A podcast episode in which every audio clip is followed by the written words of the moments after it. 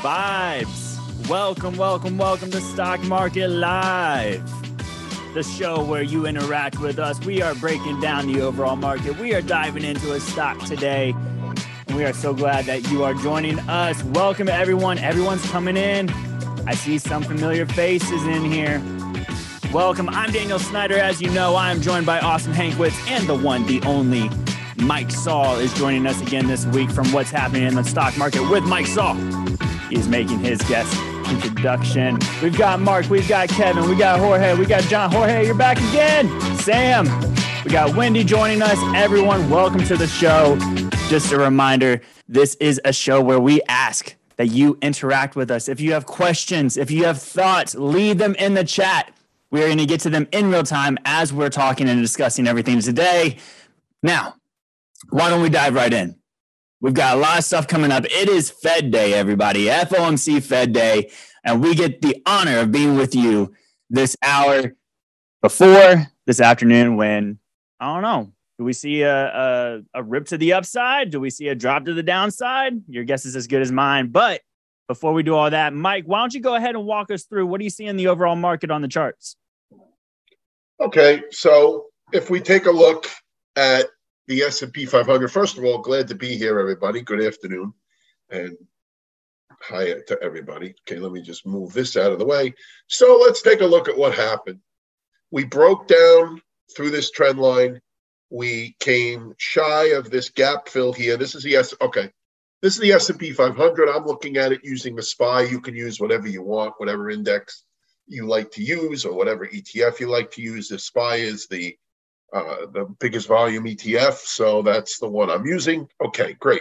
So we broke through the trend line here that was trying its best to hold as support, and we fell just shy of the gap fill here at 378.57. We'll let Daniel do the Fibonacci stuff. I just have the 50% Fibonacci stuff. But this to me looks like we are trying to coil up here and that we should continue lower. Of course, there's a big shh in front of should, right? There is no guarantee that we're going to continue lower. And we could bounce first, right? I have a couple of different scenarios. Now, if you notice on this chart, I have this little, okay, so let's go over the key, first of all, to everybody who understand it. So this blue line is the 50-day moving average. The black line is the 200-day moving average. They're both much watched moving averages, okay? And that, therefore, people are watching them. I want to watch them, okay? I don't believe they're magic or anything like that, but they're fantastic reference points. And you can see how they, especially with something like the S&P 500, how they like to hold these levels and test these levels. This pink, or I don't know, whatever color this is, this math is just 20% off the lows of the year. Why am I putting 20% off the lows of the year? Because I want to see what is officially, right? Or I'm sorry, not officially, what is the rule of thumb use for the bear market is over, right? So they say 20% off the lows means the bear market is over. Again, not going to go into this now. I've gone into it way too many times. It's just a rule of thumb. I don't think 20% off the highs or 20% off the lows is how you should judge a bull or a bear market. Regardless, I want to look at what everybody else is looking at. We never made it to that 430, 460 number. Okay, now what is this 20-day highs? Well, there is a short-term trend that if the S&P 500 is not trading at 20-day highs into the Fed meeting, it is bullish.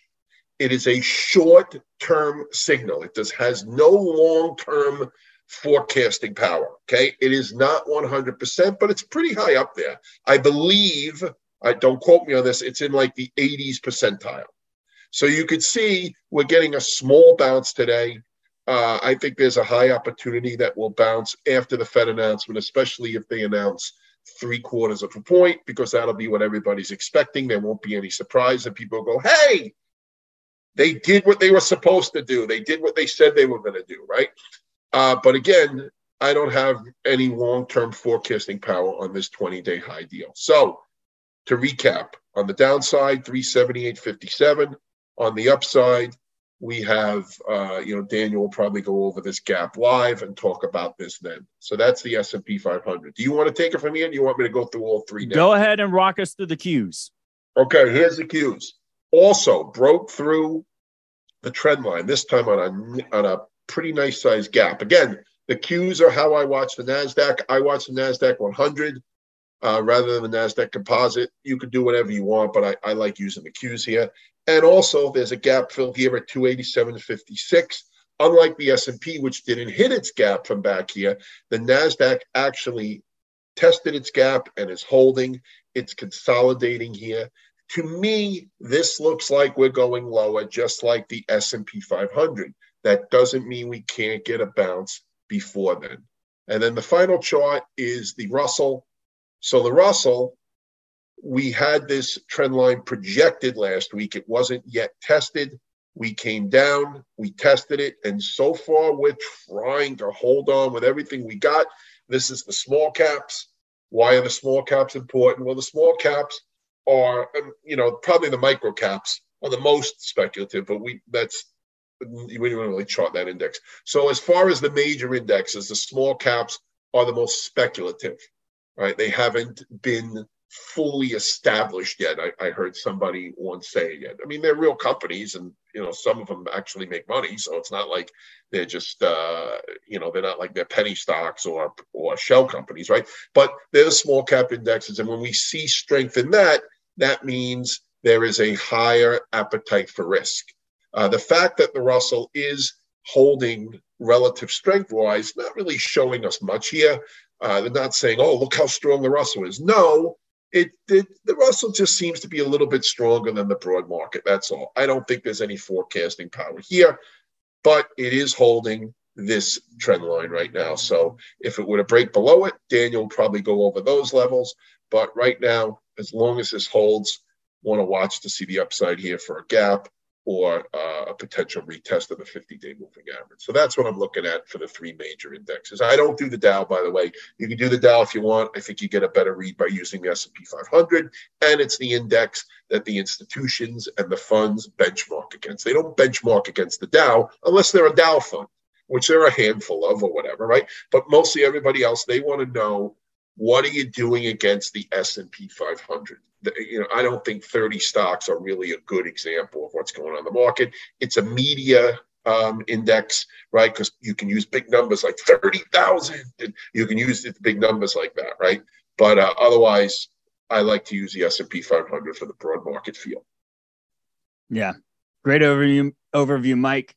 Josh, okay, thanks for the chart off. And now, I wanted to switch things up a little bit because we've been getting feedback about people going through over the gaps and Fibonacci's, and they haven't been really able to follow along. So we're going to try something new this week where we're actually going to do some live charting in real time. So here we go. Let's get started with the SPY, as Mike was pointing out. Now, this is a 2-year, 1-day chart. Let me point out a few things real quick. We, of course, have the 200-day moving average as the red line. The 100 is the green line. The 50 is this beige line. And then we got a 20-day moving average as well, which is the blue line. What is this dotted line I have down here at the bottom? Well, that is pre-COVID highs. And that's something that I've been watching for a long time for a level of possible retracements of tests. But time will tell, of course. We have our downtrend lines, which has been our bear market that we've been following. Of course, buying at the bottom and selling at the top has been working so far this year. Not guaranteeing that it's going to continue, but let's zoom in a little bit and start looking at some of these gaps as Mike was talking about. And Daniel, not to interrupt you real quick, but yeah. I think it's also really important for the hundreds of people that are going to watch this to know what kind of software you're using as you're charting. So do you mind adding a little bit of color on like the software, maybe the name of it, and can we maybe like just more information about it? I'd be really curious personally. For sure, awesome. Yeah. So you can use all sorts of different types of charting software. There's TradingView, there's web-based platforms, there's still desktop-based platforms. I personally got familiar with Thinkorswim years ago, and that's kind of what I've used ever since. It has a lot of the functionality of indicators that I use, and I like to do the candlesticks. You can do all sorts of different things. So there's monkey bars, there's all sorts of different trading systems out there, or not trading systems, sorry, charting systems out there. Y charts is another one that people like to use. You can actually go on Seeking Alpha and go to symbol pages and use charting through, I believe we have, it's Y charts, I believe. That is within the symbol pages that you can mess around with the indicators and everything that I'm doing here, you can replicate. You can replicate it yourself. So we're just kind of highlighting some things for you. But obviously last week's episode, I talked about the gap.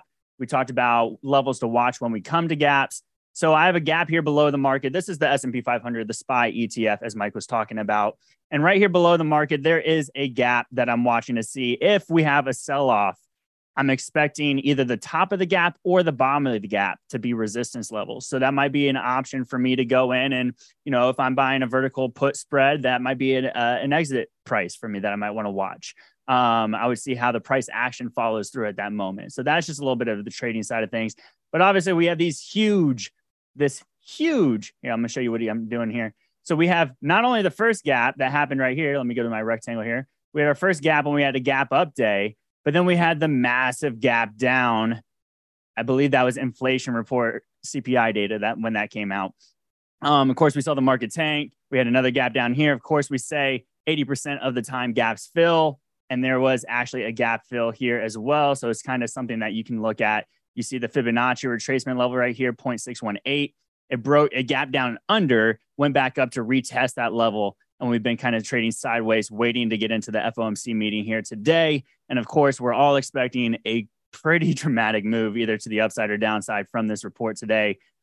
Personally, my opinion, right? These are all just my opinion, not investment advice. Personally, we might see a little bit of a rip today because people have gotten so bearish going into this Fed meeting. So we've got gaps above the market. We've got gaps below the market. It's not the best looking chart. Moving on to the Qs. The tech sector, obviously, 2 year, 1 day. We had the massive run up through COVID. We've had the pullback of the bear market. Let's zoom in here. We've got a pretty, you know, established downtrend line. That 200-day moving average is just falling like a rock here in the tech sector. We do have a gap here above the market. Those are some levels I would be watching, but I would be also watching this white trend line here. Here, I'll make it a little bit thicker for everybody so you can see it. This white trend line has been a pretty you know, reoccurring point of resistance along the way as the market has been falling. So if I'm looking for this gap fill, I would also be seeing, okay, well, not only is there a potential, you know, resistant point here at the lines up with the 50% Fibonacci level, but then I've got another resistance level with the downtrend line and then another resistance level here at the top of the gap. So definitely an area that I would be saying, okay, if I'm bullish here, maybe I buy and I start watching these resistance levels here to see how the market reacts once we get to those. And then lastly, getting to the Russell IWM, there is a huge gap way back here. What is this? This is from November of 2020, a huge gap in the Russell that has just been established. And that's why we say, you know, 80% of the time gaps fill. There's no time frame on them filling. Sometimes it's a gap and go. This might have been a gap and go. But now that we're getting back closer down to this level, is something that I want to make sure that I keep my eyes on. Now, Fibonacci real quick, just to point it out. So what do I do when I do my Fibonacci drawings? Let me go ahead and remove this. I'll just show you real quick. Grab my Fibonacci tool. I take a recent low and I take it to the most recent high. And that gives me my Fibonacci levels that I like to watch for resistance and support. Obviously on the way up, we have resistance one, resistance pretty much two, got just a little short there, but came through on, broke through on the third time, heading to the upside. And now that we're coming back down, boom, support off of it, back to the up, hitting support. And we're kind of trading here today. And obviously, if the market doesn't go the way that we want it to today, we could very easily just see a straight break to the downside where I would start watching this next level down here. So something to keep an eye on there. But also, got to point out, there's a gap above the market. There's a gap across all these indices above the market. So just something to be mindful of. And that's kind of the overview of the market. Not to mention here, let's take a quick look at the VIX. Why do we watch the VIX? Volatility index tells us about what's going on in the option markets and where we might go. Gap below on the VIX, which is just a volatility indicator. You know, we don't want to say, oh, go trade the VIX, blah, blah, blah. It's just something to look at, something to help us prepare for what might happen. And the reoccurring theme this year, which you may have heard, you know, is the average of the VIX. I think it was Nick Colas who told us back in March on Week in Bite. He was like, the average of the VIX for the long-term mean is 20. Okay. So 20, and then you have your first standard deviation move up to number 28. So that's something that you see resistance points time and time again. Obviously, we can go back and look at the VIX, you know, September 11th went up to 44, great financial crisis, has a huge move, COVID pandemic. I mean, it's all here. You can go back and study this historically to see the volatility of the market during times of turbulence and bear markets and events. So right now we're kind of hugging the 28 first standard deviation. We very well might, I mean, we're having to pull back down to 26 today. That might fall back if the market goes and likes what the Fed has to say today. We might see this pull back to the gap fill there, but time will tell. So anyways, let's keep the show moving. I hope that helps everyone. Let me know in the chat if you still have questions about gap fills, if you have questions about Fibonacci, if you have any questions about the VIX, we are here to help. But I want to keep the show moving. We got something great. We got something great planned. A new segment where, and I got to give Austin the credit to this. Austin was like, you know what? What if we did like an initial thought? Let's bring some headline news and hear what your thoughts are. We're reading about this stuff all the time. And sometimes gut feelings tell you a lot. So Austin, I got to ask you, you brought 3 items for me today about initial thoughts. I've got 3 items for you. Why don't you go ahead and kick off this awesome new segment? Absolutely. So really excited about this because the whole deal is, you know, we see everything like Daniel just said. We see these headlines. We see the commentators on CNBC have their hot takes. We have people online tell us what to think. But to Daniel's point, kind of that gut feeling is what gets us moving in an up or, you know, bullish or bearish, like we're left or right, what's going on. So Daniel, I've got 3 things I want to present for you. 3 things that I have my own opinions on, but I'll put that for the side for a moment so you can give me yours. First thing that I want to get your thoughts on, Daniel, is Adobe buying Figma for $20 billion. Are you excited about it or is it weird to you? It's a little weird. They massively overpriced it. However, this is totally a move of trying to take away your competition. And the leverage here, being a creator myself, is the platforms that Adobe is known for, the software, has to move to be a web-based. And I think Figma figured it out and Adobe saw that as a threat. And that's why they were like, we need to get rid of them because if we don't, who knows if they're going to do video editing next on there. I mean, they already got Illustrator, Photoshop. It's all done in Figma. They had to do it. But they massively overpaid. And to add more color to being massively overpaid, I think it was, so Figma's going to do, I think it's $400 billion in ARR next year, and they paid $20 billion for the company. So, I mean, like you can imagine the multiple on that, 50x, 100x revenue this year. It's insane. So I totally agree with you right there. Next thing I want to get your take on is Patagonia is giving away their company. What's up with that? Is that weird? Is that cool? What do you think about it, Daniel? I think it's awesome, personally. Maybe this is biased because my wife works in the nonprofit world and helps out nonprofits. I mean, this is a tremendous move. We're seeing, you know, all the billionaires of the world signing their wealth mandates that they're giving it away to nonprofits. I think this is an interesting angle, not to mention the PR that got picked up with it. Patagonia is well known worldwide. I think this could be the start of trend something because typically you think about some companies just give away stock to nonprofits. That is a whole thing now.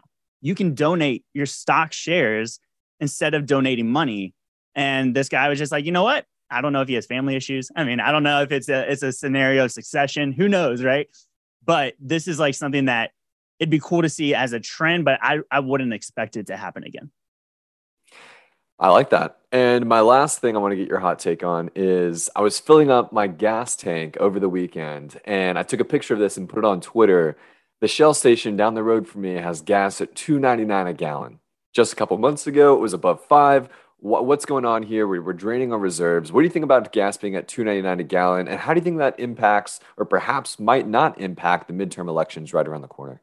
Man, this one is hard, right? So as you mentioned, they're draining the reserves. I saw just the other day, we're back down to levels in 1984. That's a little worrying. That's not sustainable. And we don't know when Russia and Ukraine, the whole war is going to end. We don't know if we can, you know, be buddy-buddy with the Saudis and all the transition that's happening. We hear about oil, Forex markets, and China and Russia want to settle outside of U.S. dollars. There's so much going on here. It's totally a midterm play, right? I'm not sure it's sustainable. I would expect to probably see gas prices rise. I don't want that to happen, but that's kind of what I would expect. And that's my right take. Right there with you. Yeah, it was really weird for me to see that, right? $2.99 a gallon. I mean, just, I what was it? 4 months ago, we were talking about was gas going to hit $6, $7 a gallon. I was seeing people give away gas and buy people's gasoline. And it was, I mean, there's marketing campaigns that were happening around giving people money for gas every month. And now it's like, well, we're back to normal again, just in time, conveniently for the midterm elections. And to your point, yeah, to the 1980s, I mean, it's been several decades since we've been this low from the reserve. So it's very, very timely, to say the least. Not to mention that the reserves were established for times of war, right? And I don't want to be super bearish and bring up war talk and everything, but if something were to happen with, say, Taiwan and China, and the U.S. has to intervene based off of Biden's comments the other night, hello, we're going to need oil and gas. And are we going to be able to pump it like crazy out of the ground, or are we going to have to touch the reserves? So just something to keep in mind. We got to be careful here with that one. All right. Thank you for bringing 3. I've got 3 for you, though. Let's hear it. You ready? Let's do it. All right. I'm ready. First up, I saw this the other day. I want to hear your take. Peloton just released a rowing machine. They did the bike. They did the treadmill. And now it's rowing. I mean, so I have it here. The price tag is going to be $3,195, which includes delivery and setup. Pre-orders in the U.S. start immediately. Is this bullish? Is this bearish? Is this even worth it? It's not worth it, in my opinion. I mean, if we take a backtrack and think about what Peloton was doing and how I thought Peloton was going to be able to grow as a business, and it was going to be those corporate offices, it was going to be those gyms on college campuses, it was going to be the hotels, like that, in my opinion, was how Peloton was going to grow from a selling equipment perspective. But then also the recurring revenue was cool. They had a really cool model around that. But no one's really excited about using a Peloton anymore. I've got a buddy that's got one. He puts his coat on it every single day. That's his new coat hanger. And now you're asking people to pay $3,100 for a rowing machine. I understand the different kind of, trying to offer different equipment and products to people from different types of demographics. But I just think a $3,100 rowing machine doesn't make sense for anybody, especially while everyone's getting laid off. Macroeconomic uncertainties all over the place. And the loans, I know they've got this whole Affirm thing going on with 4 equal payments, but I would imagine that there's something to do with credit card debt and things of that nature that would make this a lot harder to purchase than people might think. Yeah, not to mention the Peloton founders left. Right? Yeah. I mean, where'd they go? What's going on with that? Trying to figure out what to do next. All right. So next up, YouTube Shorts. Google just put this out. They announced that they're switching over to a revenue model for running ads within YouTube Shorts. We talked about Google a while ago on a couple episodes back. Being a content creator yourself, what do you think about this? I think that's a great idea. First thing I think about, right, is TikTok. And we all know how TikTok makes their money. You're scrolling your For You page. You see an ad pop up. If it's a promoted video, someone who's already posted to the app of TikTok and they're trying to get more views on that video, you can promote it. It's called Spark Ads. Or if it's a straight up advertisement that is being done by a company, right? So we've seen that as well. But the first thing I think about when we have revenue models like this published is how TikTok, I want to say it was maybe 9 months ago I read this, but they're crushing it from a revenue perspective. Their ad revenue's through the roof. This company, I think if you kind of put the same valuation model that Twitter had from a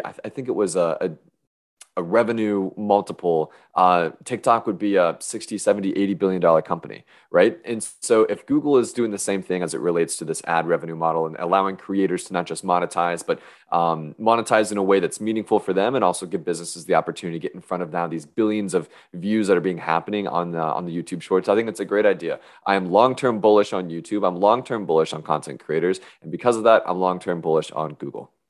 I want to ask you, though, so they put it out. You had to have 1,000 subscribers and 10 million short views in 90 days. Ads run on the feed between the videos. And at the end of the month, the revenue is added up and distributed based on the share of total short views. Do you think that's fair? I do. I think 1,000 subscribers on YouTube Shorts is really easy. You just have to post videos. They have a really good way of getting your content in front of people. I was able to get... I hit that threshold very easily, right? And I think a lot of content creators are sort of juggling this. Well, where do I post? Can I get views? Can I get subscribers? Do I get likes or comments? How do I grow? I feel like they made this competitive enough where people say, okay, you can't just spam content. We're going to pay you for spam content. But they also made it easy enough for people to say, yeah, I can hit 1,000. I can get 10 million views. I just got to post once or twice a day. Things are cool. I think it's very fair. Makes a lot of sense for all parties involved. All right. And last up, it was just announced NASDAQ is launching a digital asset unit to offer Bitcoin and Ethereum custody. And Bitcoin has been hovering around this 18 to 20,000 range. What are your thoughts on Bitcoin here in this news? So I would be very surprised if we saw Bitcoin not move down a little bit more, right? Here's the thing with Bitcoin and cryptocurrency, things of that nature. It's fun, it's active, it's sexy. It's a way to make a lot of money in a short period of time, but it's also a way to lose a lot of money in a short period of time. For me, cryptocurrency makes up between 10 and maybe 15% on a good day of my overall portfolio and liquid assets. But I'm not over here getting excited about a digital asset custody with NASDAQ and Bitcoin. I would argue that people who are going to be participating in this are folks who might be laggards, might not already understand that you can go buy Bitcoin on Binance, you can go buy Bitcoin on Gemini or Coinbase or things of that nature. I think FTX also has like a custody thing for institutions. Like that, I feel like there's a lot of ways to do this. And I feel like there's kind of this burnt out feeling of, yeah, wait for the institutions to get in here. We'll get the institutions in, we're all going to the moon. It's like, man, they've been here for a while, right? And sure, you can get it on NASDAQ or you can get it on these different places. But I just don't think there's going to be a big like, it's not a monumental moment, in my opinion, for Bitcoin or cryptocurrency. Maybe I'm wrong. Maybe I'll look back on this in several months or several years and be like, wow, was I wrong? But I'm just not too gung-ho crazy about this happening. Yeah, you make a good point, because obviously we heard about the correlation a while back between Bitcoin's price and the NASDAQ. And it's like, that doesn't happen with just retail. The institutions have been here for a while, right? I mean, it's nothing new. All right, so that's your take. That's my take. That is initial thoughts. I hope you guys enjoyed that segment. Let us know in the chat what you think. Obviously, Sammy's been blowing up the chat. We see he says gas prices were high mainly because of refiner shortages. There was that issue, yes. Not all because oil prices, that is part of the story. It is part of the story. But he also says 60/40 portfolios is down 15% already year to date. So where do we hide? How about money market, mutual funds, gold? What is your comment? Mike, you have any thoughts on that? It's our opinions. It's not investment advice. Yeah. Is there anywhere to hide? No, there's nowhere to hide, right? We went, I said this weeks ago, we went from a TINA market, there is no alternative, to a NTH market, nowhere to hide. Reminds me of the great financial crisis where everything was kind of getting swept down, except for bonds at the time. But now, look, I don't think we should all move into a cave and just, or bury our money in the backyard, unless, of course, you wrap it nicely. Otherwise, it'll just... the mold will get to it, right? But anyway, I think that right now, and this can go against a lot of people's charter, right? A lot of people's personal investing charter. I think it's a short-term market. Now, I don't mean you have to scalp. I don't mean you have to be in front of the computer all the time and day trade and stuff like that. But I think it's more of a... let's watch for key levels. Let's see what the price action is off of it. Let's take a position based on that. And then let's look to head for the doors in a couple of weeks, right? Maybe a short-term swing trade is more appropriate than, okay, now is the time to back up the truck and get in, right? They say don't buy bonds until they stop raising rates, until the recession hits. Then it's the time to buy bonds, right? So again, I'm very hesitant to commit to the long term right now, but that doesn't mean that there can't be moves over the next several weeks, several months. But as far as, hey, it's time to back up the truck and here's what we're going to do, I just don't see it right now. You know, gold is getting hit. Silver is showing some relative strength, but good luck trying to get it. And that's a real killer of accounts. Silver can really...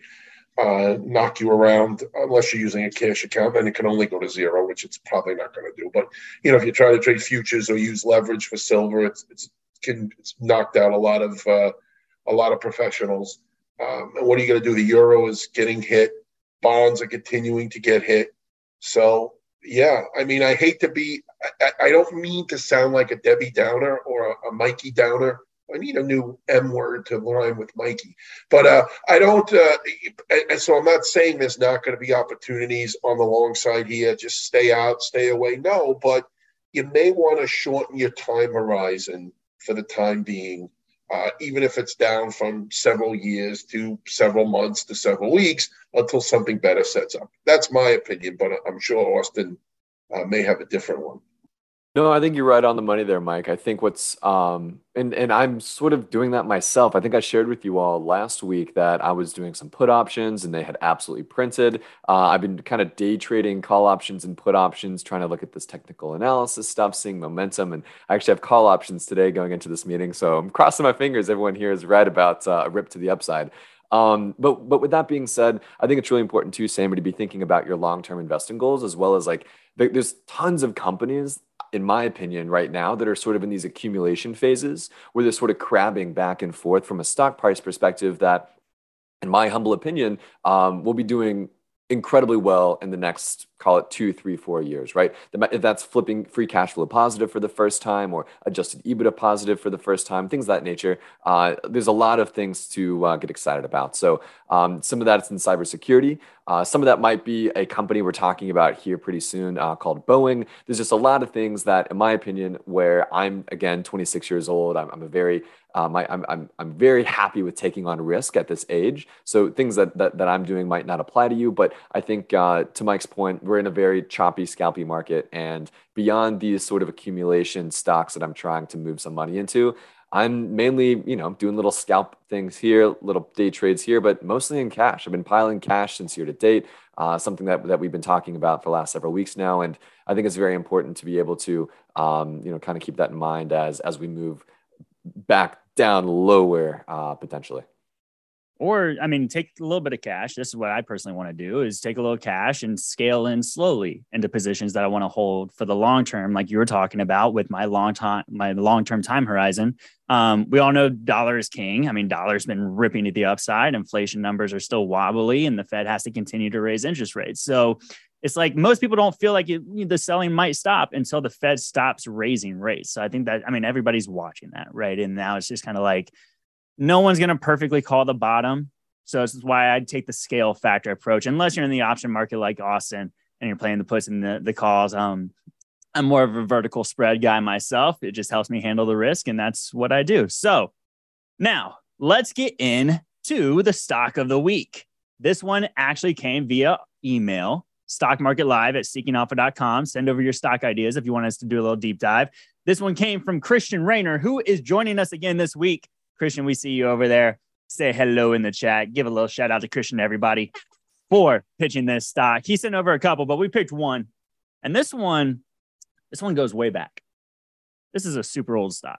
Not just way back, but 100 years back, Daniel. That's way back. That's like, whew, I don't know, great-grandfather maybe from my side. I'm not sure. It goes way back. So if we're talking about 100 years, so this stock was... It was there. Think about 1920, the stock market crash. Ooh, survived. Think about all the world wars, Cold War, been through the October 1987 debacle, 2011, COVID, GFC. The stock has gone through it all. Austin, I got to ask you, what is this stock? What are we looking at today? The stock we're looking at today is an $85 billion aerospace and defense company that goes by the name of Boeing, ticker symbol BA. And to Daniel's point, I'm not the most familiar with this company's past. They've been on the stock market now for more than 30 years, and they've been around for more than 100 years, right? It's very insane how old this company is. They've been going up and down for more than a century. So I guess what we're talking about here, though, is I want to be able to bring you the highlights, the lowlights, and give you enough information on this company to at least feel dangerous in a conversation and give you the ability to say, okay, that was an interesting tidbit of information that he mentioned. I'm going to dig a little bit deeper into that. I'm going to go read that earnings call. I'm going to go read that 10Q or that 10K, right? It's not financial advice. We're just here to give you the tools and resources so you can go make some educated decisions and take that curiosity to the next level. So let's kick it off. Who's Boeing, right? Who is Boeing? What do they do? How do they make money? I got you. You ready? Have you guys ever heard of airplanes? Right? That's Boeing, right? They design, develop, manufacture, sell, service, and support commercial jetliners, military aircraft, missile defense, human spaceflight, and launch systems.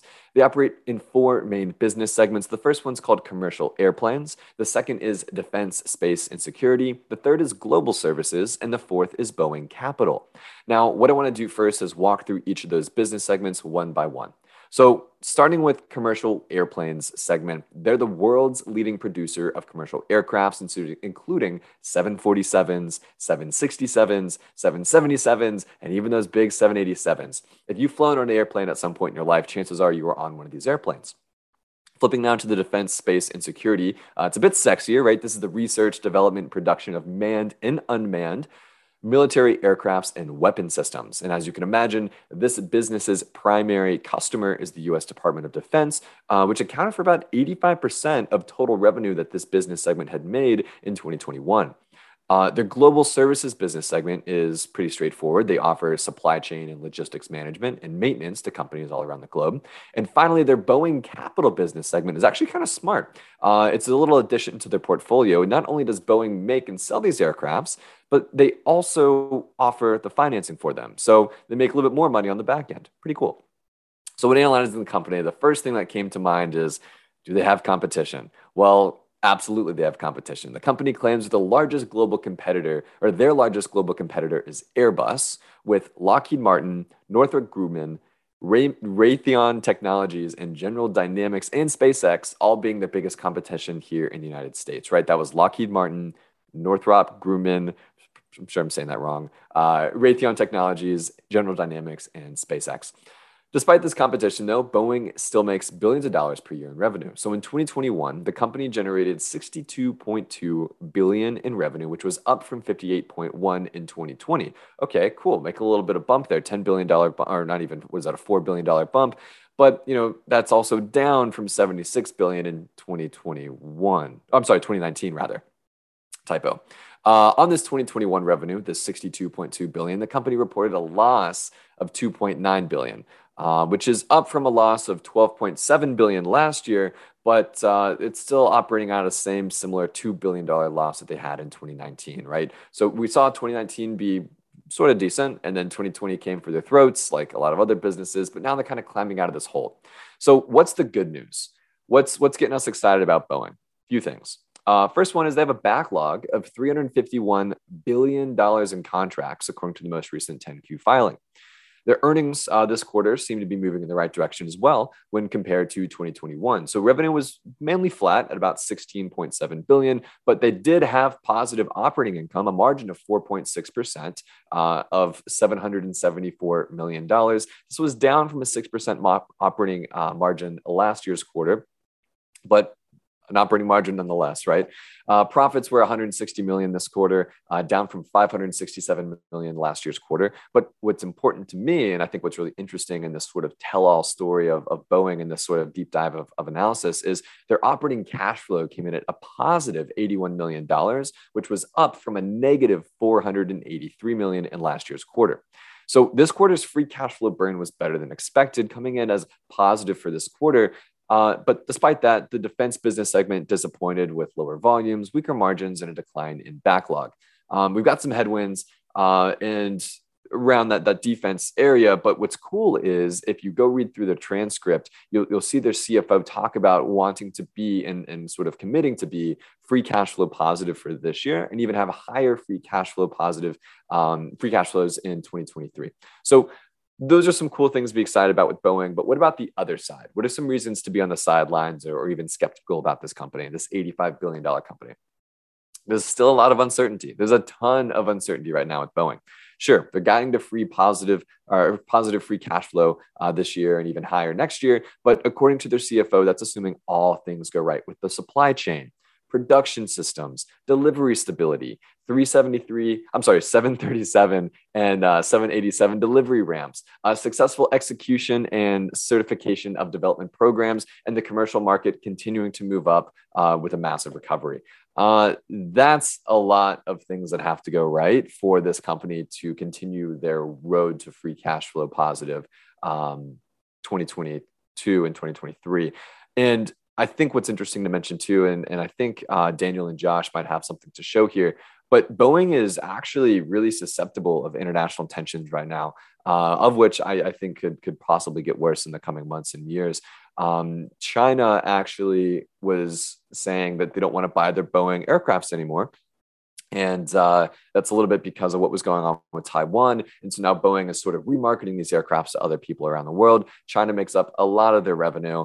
So things to be skeptical about there. And we'll dive into that a little bit deeper. But if you're on the positive side, you're excited about Boeing and want to find a case to invest in this company, let me tell you, I think what could be interesting and is a good observation from my perspective.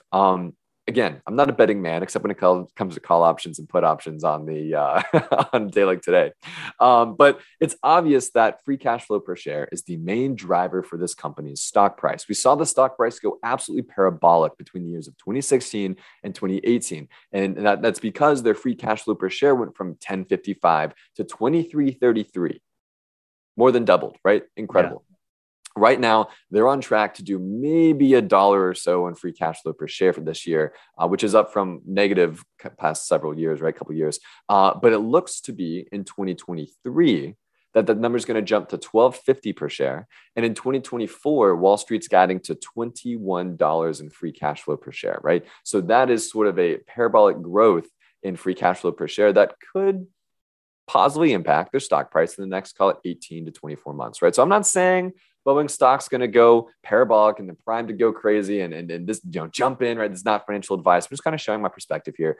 It's so hard also to forecast so far into the future. Who knows if it's going to be 21? Who knows if it's going to be 12.50 next year? But if Boeing stock does go to this 20 plus dollars per share in free cash flow in the next 18 to 24 months, then I would imagine their stock price would follow. Daniel, what are your thoughts here on sort of this uncertainty going on with the China sales, as well as maybe their ramp for free cash flow positivity next year?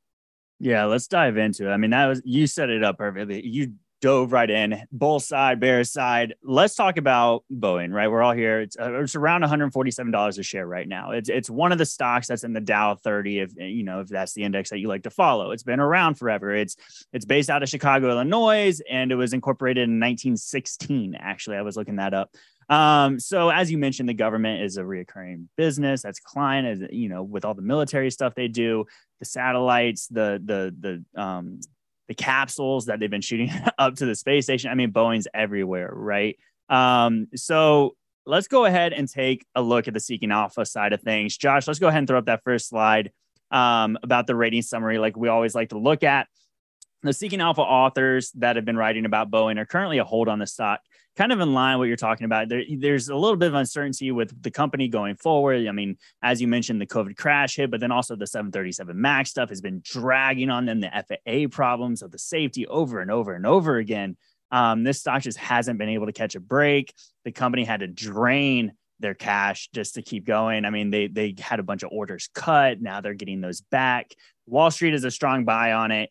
I like to ask everybody what their time horizon is for that. And the quant system is currently a hold with all the metrics underlying the company. I think we're all still waiting to see about the free cash positive side of things that you mentioned. Let's go to the next slide, Josh. Factor grade breakdown real quick. I just want to point out EPS revisions are improving. That is something that might give us a little bit of hope. Momentum of the stock price is improving. Profitability is just horrible right now. They've got to work on that, which I know that's a big focus of management. Growth is kind of stagnant. It's kind of hard to grow when you're a company that, you know, it takes so long to make one of your products and get a delivered valuation, of course, D-. Let's go ahead and go to the next slide just to point out this is the full breakdown of Wall Street analysts and the Seeking Alpha authors and how you can see how they're broken out. It's 12 analysts out on the street are saying this is a strong buy.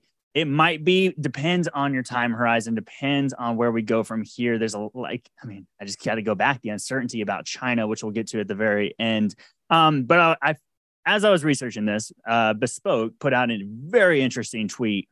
I think it was just yesterday that I stumbled across just by happenstance. Let's go to the next slide, Josh, so everybody can see this. It says 41% of Russell 1000 stocks are now down from the pre-pandemic high, and 20% are down 20%. Of the biggest loser, there's representation from every sector except energy. Boeing and Intel are down the most at negative 56%. Go ahead and go to the next slide. I think I blew it up a little bit so everybody can see this. So this is the change since February 19th, 2020, right before the pandemic, the pre-pandemic high, right? This stock has just absolutely gotten crushed. it had a huge run up with all the free cash flow positive and everything like you were talking about. And this stock was just the worst hit, worse than Intel. Let that sink in, right? Not a good look, but also, is this an opportunity? That's where you want to be thinking, okay, this stock has been pulled back. It's been stable for over 100 years in this stock market. It has weathered the storm time and time again. The competition, as you mentioned, you think about Airbus in the commercial sector, and that's where I want to go is commercial airlines. So what is the next thing that can drive the growth of this company? Well, next slide, Josh, let's show everybody. This is pulled directly from their earnings report that they just put out not too long ago. This is what, and this is their own data. So keep that in mind. This is what they are saying that the new airplane demand for the next 20 years will be and where it's going to come from. Obviously, Asia Pacific might get hit. If this China and Taiwan stuff happens, that might get hit. Something to keep in mind. North America, Europe, China. Oh, sorry, China's there as well. Middle East, Latin America, and Africa. So obviously freighters, not really big. I mean, cargo planes, they do that. Yes, that's very much, you know, think about the FedExes that buy from them and the things like that. But with FedEx's pre-announcement, I mean, they're probably pulling back on purchase orders at this time. Wide body, single aisle is their biggest seller, right? So just something to keep in mind. There is a potential for a long runway of growth. What's your time horizon? Next slide. Now I gotta, this is hilarious to me, actually. You remember these little things called floppy disk, Austin? Actually, remember it's really those? Funny you mentioned that because I had someone, my girlfriend's a couple years younger than me, and I was saving something on like a Microsoft Word. And I don't know if you remember this, but you can go in to save something, and the actual saving icon is a floppy disk. And she asked me, she says, what is this? Why is it shaped like that? I don't understand. What does it have to do with saving something? I was like, oh my God, I'm getting old. These are floppy disks, babe. What are you talking about? Gotta let her know. But let me put it this way. 1.44 megabytes. That was your average space on a floppy disk, right? Like floppy disks are so outdated. Yet the last man, apparently, I think this was from Business Insider, if I remember correctly, Tom Persky. This guy sells floppy disks to people at floppydisk.com. I just want to point out here in this article says my biggest customers and the place where most of the money comes from are the industrial users. These are the people who use floppy disk as a way to get information in and out of a machine. Imagine it's 1990 and you're building a big industrial machine, one kind of another. You design it to last 50 years and you want to use the best technology available. Next slide, Josh. Take the airline industry, for example. Probably half of the air fleet in the world today is more than 20 years old and still uses floppy disks and some of the avionics. That's a huge customer for him, which, I mean, come on. You haven't had innovation in the airline industry. I mean, I'm sure, hopefully Airbus and, I mean, these other guys, hard drives are like the size, take it like a micro SD card, right? That people put in their phones and stuff. Those things are a terabyte now. Like, you're telling me that you can't design and innovate the airplane and like dramatically scale down everything. I thought this was just hilarious. I mean, obviously that last little segment talks about how finally Japan's digital agency is saying, all right, let's shift off a floppy disk. I mean, how is this still alive? I mean, that doesn't go into the Boeing thing. It's just good for this guy for supplying the floppy disk to the airline industry. But it kind of tells me that there will be innovation if it hasn't already occurred, and people are going to continue to buy newer airplanes. Other airplanes eventually will get sold to the other side or a different customer as companies continue to buy new planes.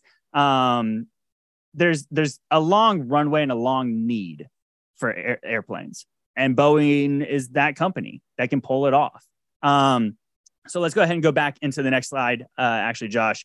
So another thing to think about, they captured orders for 169 737 MAX airplanes and 13 freighters. They secured 200 plus orders and commitments at the Farnborough Air Show. They have a backlog of over 4,200 airplanes valued at $297 billion.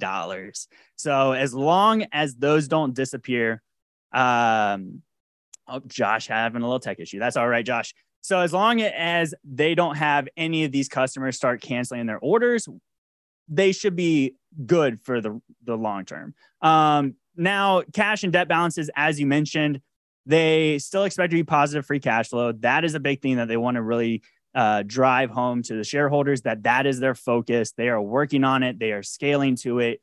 Keep that in mind. So at $147 a share, is this where you get in? I don't know. Maybe I would personally maybe like to see a pullback to 136 or 120. And let me show you why I say that. We're going to go right to the charts real quick. We're going to say those are some very specific numbers there, Daniel. Very specific. 136. So not to mention, here's the whole gap that we had. Obviously, I say 80% of the time gap fills. We don't know how long it might take, but this one did fill over here on Boeing. So now I'm going into the near-term time horizon since we're talking about short-term stuff going on right now in this turbulent market. So why am I saying 136? Well, I've got the 61.8 Fibonacci here at 135.38. And then below that, I have a gap down here below the market at 122. So those are kind of some levels that I would be looking for if this is going to be one of those stocks that gets hit. But if we're looking to the upside, there is a gap because there's a gap across the entire market pretty much from the CPI data day where that could take us up to about 157. But long term, I just want to zoom out to the max monthly. Look at this. I mean, so this stock used to be low of 747. This was back in, 1988, I believe. But here's the rip roar, the parabolic move that you had mentioned. I mean, look at that. If you were in this stock and you held on and all these dividend payments that you were getting along the way, this was, I mean, a massive move of 500%, pretty much. I mean, that was over 2,251 days. So that's what, 300, 400 divided into that, but 5 years, maybe somewhere close around that. Question is, can they do it again? Right? Can they pull this off again? But on the monthly, I wanted to point this out. We are seeing this price find some serious resistance right here at the 200 average. So what does that tell me? Institutions are probably buying. I mean, this is probably why Wall Street has a strong buy on the stock, but that's my take from the charts perspective. I want to ask Mike Saul if he'll jump back on and give us his take on the charts. Let me see if I can pull it up. I'm not sure Josh is back with us yet. While you do that, Daniel, I just want to put some more context on that parabolic move that had happened. From a free cash flow per share perspective, you know, we saw it go from in 2013 around $8 to $9 the next year, $10 the next year, very, you know, kind of sequential here. And then in 2016, we went to $12.38. And then in 2017, that popped to $19. And then in 2018, that popped to $23.50, right? So it was a very big move up there. That's since come down. In 2020, it was negative $35. Last year, it was negative $7.50. So we'll see what happens here pretty soon. But excited to see Mike's feedback on the charts. Yeah, and real quick before we get to Mike, because Josh is back, I just want to mention too, this company does not pay a dividend right now. It used to. They were growing the dividend like crazy. But my guess is if they get back to this free cash flow positive, you know, kind of side of things that they want to get to, which I think would be great for shareholders and the company themselves, I would expect a dividend to get reinstated. That's just my personal take. That's my opinion. Don't bank on it, but that's what I would think would happen. So I hear Josh is back with us now. So Mike, what do we have on the charts? Well, I have two charts to look at today, the daily chart and the weekly chart of Boeing. And the daily chart doesn't really look very good. Looks, we came up off of the June lows, we tagged the high into August, and now we're sitting right at the 50% mark. We have a really strong 200-day moving average slope to the downside. That means the longer-term trend is down. The 50-day has flattened out a little bit, but overall, I mean, we're getting a little bit of a bounce here, but we're not doing much. If we go to the next chart, which is the weekly chart, I mean, this is just ugly, right? Ugly off the highs in 2019. The COVID lows are 89. Remember, this was already in decline before COVID hit. It accelerated after COVID hit. It got what is known as a dead rat bounce. I don't like calling them dead cat bounces because, you know, cats. Are you a cat guy? No, I'm allergic. I'm definitely allergic to them, but I think that they're, you know, they're nice. A lot of people like them, but nobody really likes a rat, right? So we'll call them dead rat bounces. But anyway, whatever you want to call it, that's fine. Anyway, you can see here we got this is a weekly chart, by the way. So each one of these candles represents a full week. We got the bounce up into the 2021 high. And then here's what I'm looking at. So you talk about Fibonacci retracements all the time. This is a setting that I like to use. It's a 78.6% retracement. And if we break that retracement to the downside, okay, we can remount it and we can try whatever, but the first time we break through it, which we did on this little cluster right here, the next time through, I'm expecting this to come down and test that 89 level. So it's got, in my opinion, from a technical perspective, and I didn't go, of course, I'm not going anywhere close to as deep as what you and Austin did on the fundamental side, right? Here's my fundamental take. They make planes, right? That's about it, right? I'm not digging what they're known for. Yeah, I'm not digging into all the other good stuff. They've been around a long time. But again, you know, is this a commentary or an opinion on the travel industry? Like, oh, does that mean if Boeing isn't going to, does that mean we're going to get an economic slowdown? Does that mean we're not going to have as much travel anymore? I'm not really into that because we haven't really been bouncing with Boeing, and travel's picked up huge, right? Once COVID's calmed down, right? Everybody's traveling, but you hear all the reports about the airports being crowded, et cetera, et cetera. I'm just looking at a total chart view. And to me, it looks like this is going lower. And if we break this green line one more time, which I should have had this number better, but it looks, what does it look to be? 129 and change, whatever it is, it doesn't matter. It's the zone. If we break through that, I'm looking for a move down to 89. And again, since this is a weekly chart, right, this isn't like, oh, look what happened in a couple of days. No, this big move took a month. This whole move took many months to get up there, and now it's rolling over. It's taking many months. So to me, you know, I'm not saying, oh, it's going to get there tomorrow. It's going to be at 89 tomorrow, Austin. You better buy your puts, right? No, I'm not saying that. I'm saying that eventually, and like I always like to say, I don't know how many hours, days, weeks, months, years are in an eventually, right? Nobody has that definition. But I believe that before this goes much higher, right? Doesn't mean we can't bounce in the meantime. Doesn't mean we can't consolidate for a little. But before we get into a fresh uptrend, I think we're going to 89 first. That's my technical view. Wow. I love it. I love it. I'm here for it. 89. That would be something. So the thing that I just thought about too, and I'd love to hear your thoughts, is like, they serve, one of their biggest customers is the U.S. government, right? They're servicing jets. They're creating jets. They're right in where they need to be in order to keep the U.S. government as a client. So it's like, if that's the case, if they were to fail as a company, hypothetically, who would actually take their place? You get what I'm saying? Because the U.S. government, the U.S. government likes to make sure that the businesses we are working with on a military front are U.S. companies, right? Everything is made in the U.S. It is, you know, probably all the way down to the microchips, right? They want to make sure that there's no weird technology stuff going on for tracking and GPS and all these things. So it has to be U.S. focused, and Boeing is a U.S. company. Yeah, to the point that John made here in the chat about Airbus, you know, they're based out of the Netherlands. I'm not too familiar with the company Airbus. Again, I'm not really like the aerospace stocks. And so I was like, Austin, go check out Boeing. I'm like, man, I've actually never thought about checking out Boeing. So I'm sure I missed a lot. But yeah, to Daniel's point, you're right on the money there. I mean, I can't think of anyone else that would be able to service, design, develop, like do any of the stuff that Boeing's doing for the U.S. government, you know, from a defensive perspective.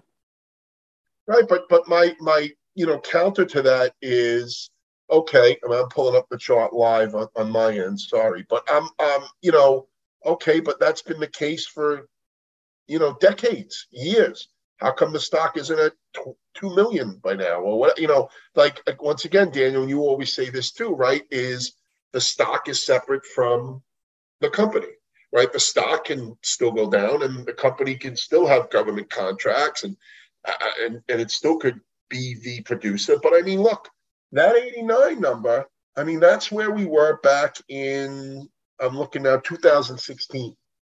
So, and you know, then we were again back in 2020, right? So, but I'm saying it's not really like, oh, you know, that would be really horrible. I mean, we're officially, if you're using the 20% down number, where we've officially been in a bear market for a while with this, although I guess we came out of it with the bounce off the initial 89, right?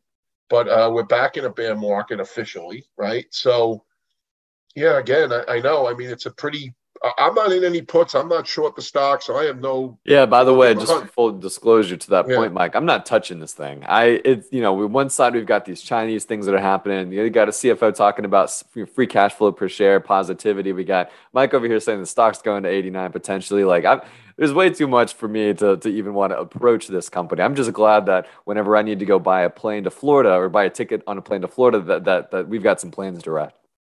Right. And yeah, so I don't know. And you know, the one thing that Daniel said that always gets my contrarian, which I'm just a walking contrarian, right? I'm looking for the other side of everything, but is that, okay, well, what's the U.S. going to do? Like, you know, who are they going to go to? They have to basically keep Boeing around, right?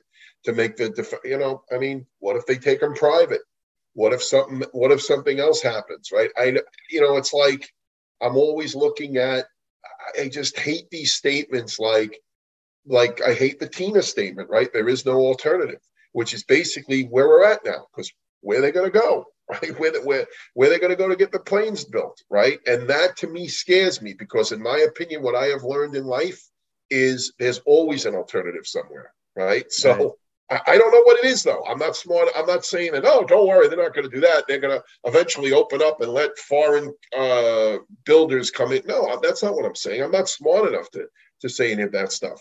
But my paranoia, being born and bred in New York City, I guess, is just keeping me on the contrarian side of things. So anyway, that's what I have to say about that. It's a great point. And guys, I mean, gents, that's what Seeking Alpha is all about. We're here to take the different perspectives and the different viewpoints and debate them back and forth. And whether we agree or not, that's what we're here to do, right? Tell you why would you might be bullish? Why would you potentially be bearish?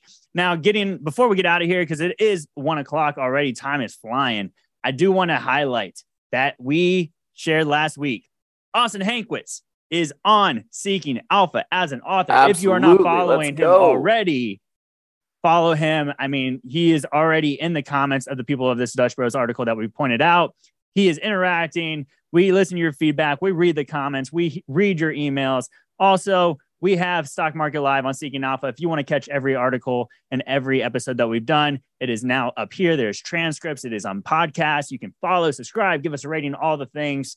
Let's see. What else am I missing right now? I know we got the FOMC here in hour and a half. Powell will be speaking. All eyes will be on that. Oh, next stock. What are we analyzing next week?